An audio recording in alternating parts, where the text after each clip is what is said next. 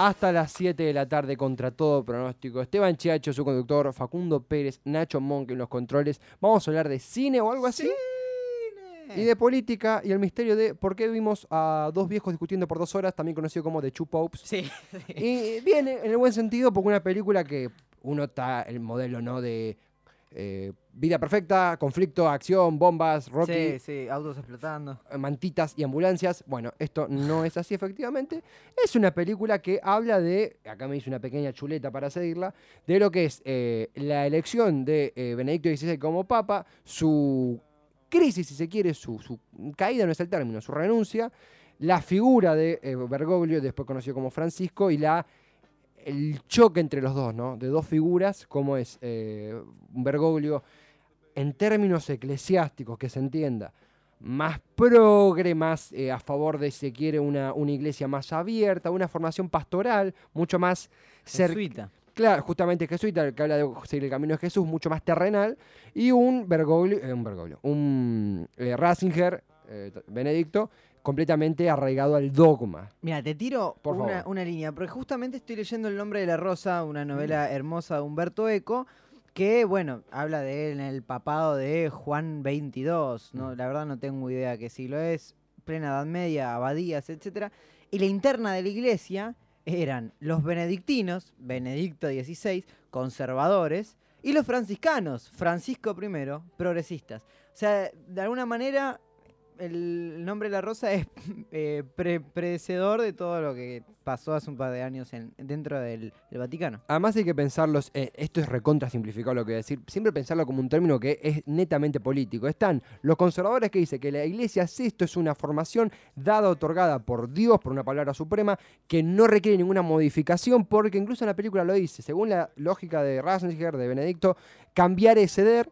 Y después está una formación completamente diferente, más eh, permanente, más incorporadora, como es la de Bergoglio en este caso, que colisiona con eh, la de Ratzinger en ese encuentro que tienen en la Casa de Verano en Vaticano. Vamos a tirar spoiler por todos lados. Sí. Tiro un par de, de apuntes. Aparece el cardenal Peter Turkson, apenas arranca la película, un cardenal ganés, se decía que podía ser el primer papa africano, que le dice, el primer requisito de un líder es no querer ser líder. Sí, Bergoglio, algo que no sabíamos eh, mucho, es que había quedado muy cerca de ser electo en 2000, no tenía idea. en sí. 2005, que es electo Ratzinger, muy cerca, había estado entre los, entre los cercanos a ser electo. En un momento ocurrió el rumor de que por una nota de Berbisky que dejaba al descubierto los vínculos de Bergoglio con la dictadura, había saboteado su posibilidad, había obstaculizado su posibilidad de ser electo. La, la chota, no, no fue así, o, o la influencia fue muy corta, sí fue la necesidad de seguir. Eh, se dividieron los votos de Bergoglio en, el- en- no sé en qué año sume Ratzinger, 2005. 2005.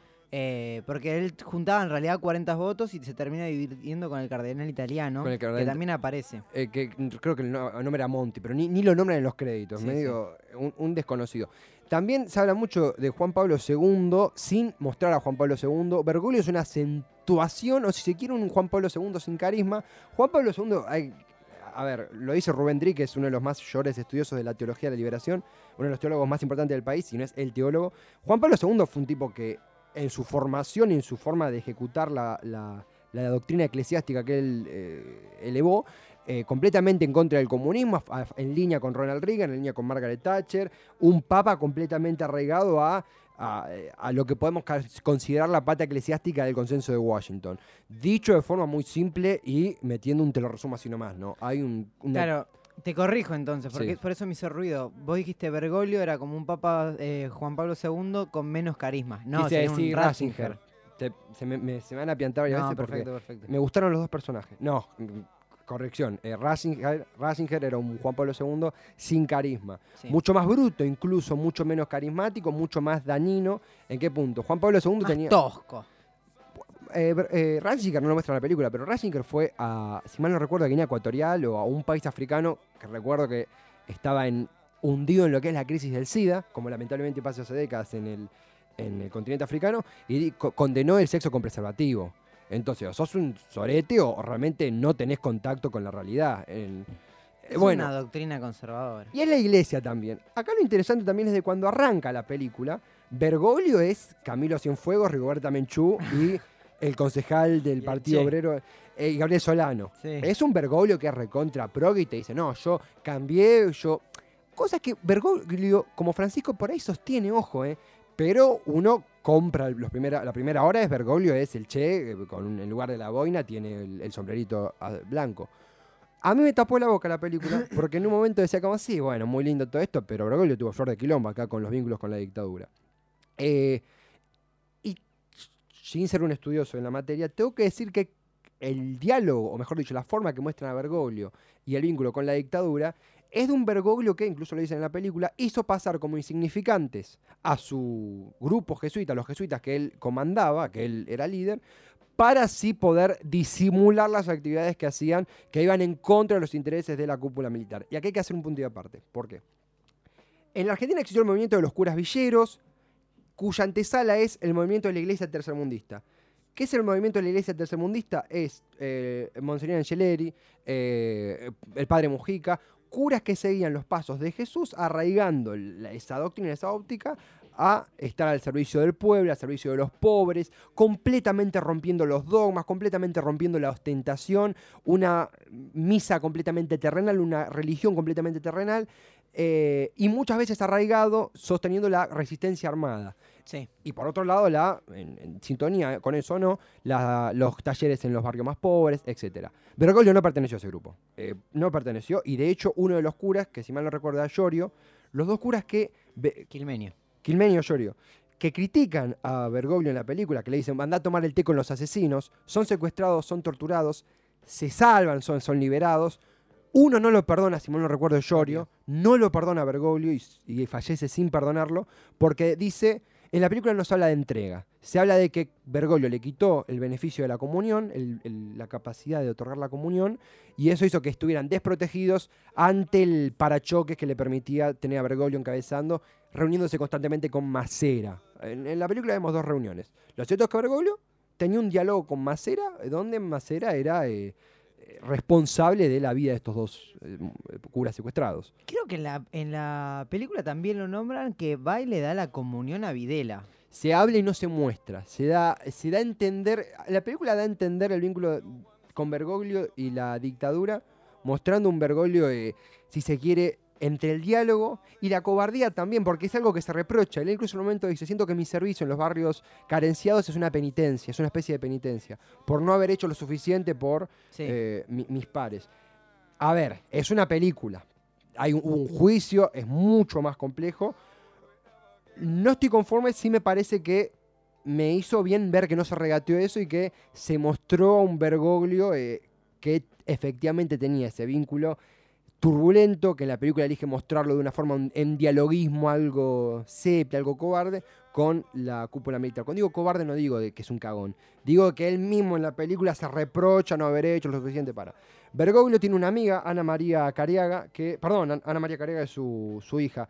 Eh, su amiga es Esther, laburaba con él cuando Bergoglio laburaba con él cuando ambos trabajaban en un laboratorio al principio, eh, cuando Bergoglio mostraban que tenía una novia llamada Amalia, que después la deja para eh, unirse a la orden. Bergoglio continúa la amistad con ella y ella es secuestrada y desaparecida. Y en la película creo que la escena más fuerte que tiene la muestran en- como parte de los vuelos de la muerte, encontrando la muerte en, en el océano. Me, eh, es fortísima esa parte, quizá la parte más, más fuerte de la película, es lo que pasó. Sí, Eso, sí, sí, tal cual. eh, se nombra Astiz, eh, en una película de producción norteamericana, estadounidense, mejor dicho, que se aborde completamente la, la gravedad de la- dictadura. Y bueno, y uno ahí canjea que el rol de Francisco, a fin y a cabo, se ha mostrado como, bueno, no hizo lo suficiente, fallé en esto, eh, fui más cobarde, no fui cómplice. El lema es ese. Sí, totalmente.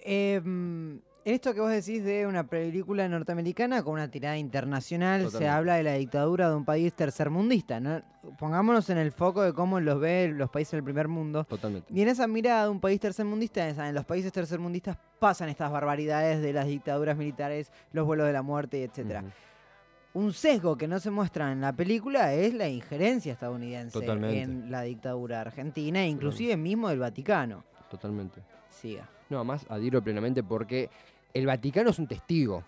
en la, en la película. Sí, le ha dado el beneplácito a la dictadura también, hasta cierto punto. No, totalmente. Que eh, incluso acá empieza la, la división que yo creo que es necesaria hacer, de que muchos de esos curas que en la película somos, incluso se muestra el asesinato del padre Mujica, muchos curas comprometidos con la causa armada y la causa de, de los, los carenciados fueron asesinados. Muchas veces con complicidad de curas cómplices. Sí, tal cual. Como se muestra en algo habrán hecho, serie que recomendamos. Brevemente para cerrar, eh, eh, Jalix, Jalix perdona a Bergoglio. Que es el otro cura. Es el otro cura, se muestra en, en la película. Eh, después, bueno, datos que quedan muy al margen. Eh, Bergoglio habla español en la película mediante un doblaje. Incluso es muy gracioso cuando arranca que él dice, le preguntan, ¿What is your name? Bergoglio.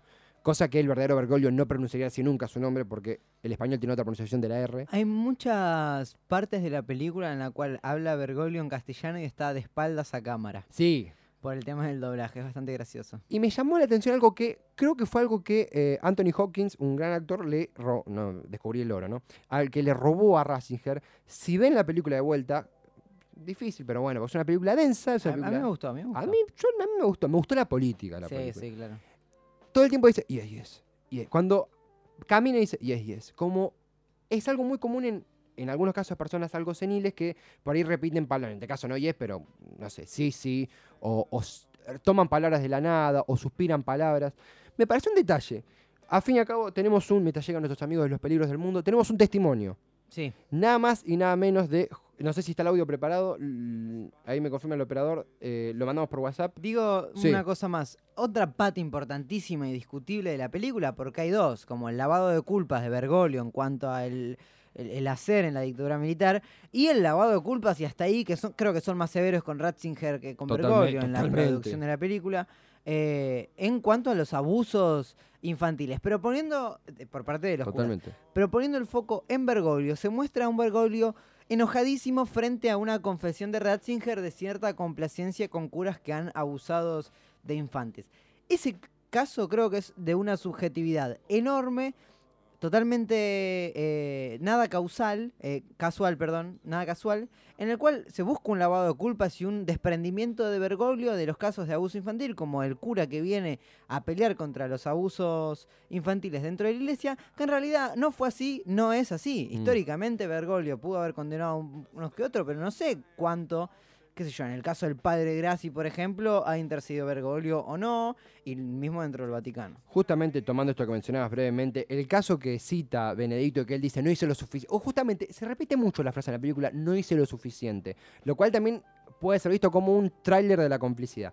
El caso que menciona es el mm, sacerdote, después bueno, fue, fue despojado de eso en un proceso criminal gravísimo, eh, Maciel, un sacerdote mexicano acusado de como de menor daño tener hijos eh, ilegítimos, pero como mayor daño una serie de abusos sexuales y violaciones a menores que repercutieron en, la, eh, en el papado de eh, Ratzinger. y la escena es muy significativa, que se mudece la pantalla, porque él está Sí. confesando, se mudece y después deja algo. Digamos, no, no cuenta detalles y termina contando conclusiones. La indignación de Bergoglio, hay una lavada de cara, y adhiero Sí, completamente. sí. Comercial, seguramente. Vamos a ir, tenemos para cerrar esta columna eh, el testimonio de nada más y nada menos que Joselo Bella. Joselo Bella es eh, el actor que interpretó a Macera en la película, un papel fortísimo. ¿Qué sintió al hacerlo? Brevemente, para los nerds de los simuladores como soy yo, actúa en Fuera de Cálculo, es uno de los eh, que toma rehenes en el banco, el primero en ser abatido, el, el actor sigue viviendo, por supuesto. José Bella, quien personifica a Macera en The Two Popes, su testimonio, querido. Bueno, fue una experiencia maravillosa trabajar con Fernando Mireles en la película Los dos papas. José Lovella es mi nombre, soy actor. Me tocó dos veces hacer de Macera. La verdad que fue maravilloso. La primera escena fue improvisada, eh, nos dio una posibilidad de improvisar este, a Juan Minujín y a mí. La segunda era una escena que estaba escrita, desarrollada. Casualmente o causalidad, la misma escena está en la otra película en la que dirige Luchetti, que está en Netflix con Rodrigo de la Serna haciendo de, de Bergoglio.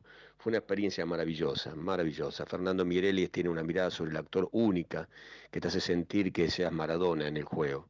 Eh, yo estoy muy feliz, fue una experiencia muy buena. El personaje es eh, uno de los más importantes. También había hecho del padre Benítez en la película Vita, trabajé en las dos películas de Vita. Pero esta fue una experiencia maravillosa porque este personaje, cuando me vi, mm, me dio asco y eso mm, me sentí bien porque dije está bien logrado el personaje pero fue muy fácil, ¿eh? muy fácil porque con Fernando Miriele fue maravillosa la experiencia.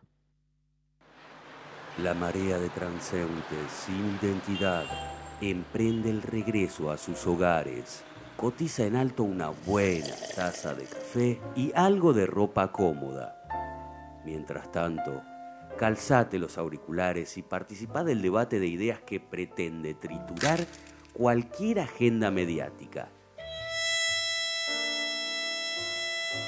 Estamos en contra de lo predecible, a favor de las propias conclusiones y también somos fanáticos de una buena merienda.